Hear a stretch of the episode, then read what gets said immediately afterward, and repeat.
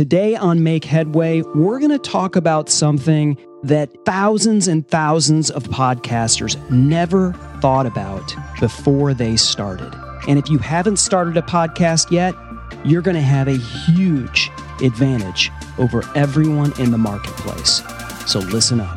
Welcome to Make Headway, a podcast which will help you clear the clouds, calm your nerves, enable you with a sense of direction, and move you forward on your podcast journey. I'm Chris Stone, and I cannot wait for the world to hear your story. All right. So, welcome back to Make Headway. My name is Chris. I'm with Cast Ahead, castahead.net. I really appreciate you inviting me into your ears today. So, no matter if you haven't started a podcast yet or you're an existing podcaster, knowing why you're podcasting is an absolutely critical element and next step in your podcast journey. So, the last podcast, if you've listened to it, and if you haven't, you need to go back and do so. We talked about dispelling the myth of the podcast medium being oversaturated. And the reason why you should not be thinking that and why you should absolutely be doing a podcast. And this is the perfect time for you to be doing that. Well, in addition to that, you're going to need to determine why first before you start the how. You know, there's tons of ways for you to start a podcast. If you Google, you'll get a ton of you know, really good YouTube videos and they'll show you how to do certain things, and that's great but they're usually trying to sell you something. They usually are talking about the gear. And if you're not someone who's technically savvy, that can sometimes feel extremely daunting. Okay, so let's not talk about the gear yet. Let's not talk about what microphone you should have and what your computer and what the best this, that, or the other is. We'll get to that, and you could even go to those other places if you want. What I'm going to talk to you first and foremost, which is way more important than any microphone that you can buy, is why you're podcasting to begin with. So I want you to think first and foremost about your current situation. Are you podcasting because you have another business and podcasting is a part of promoting that business? In other words, maybe you are a motivational speaker and you have written and or authored books or you have other products and services in an overall business.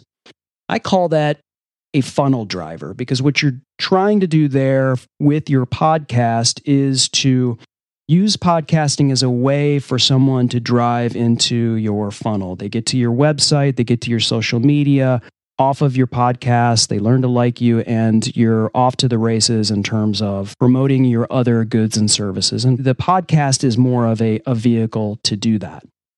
If you don't have those other products, and really maybe eventually you'll have those, but really right now for you, the podcast really is it. And you need to determine which one of those two you are. In addition to that, you're going to need to determine the reasons why you're podcasting.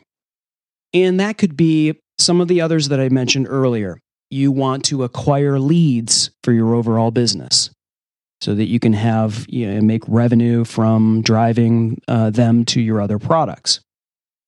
Uh, another reason may be that you have an important story or message to share with the world, which is a fantastic reason why to podcast. Maybe you want to be recognized as an industry leader. Maybe you want to be famous. Maybe you want to get rich, make a lot of money. Maybe you just think it's fun.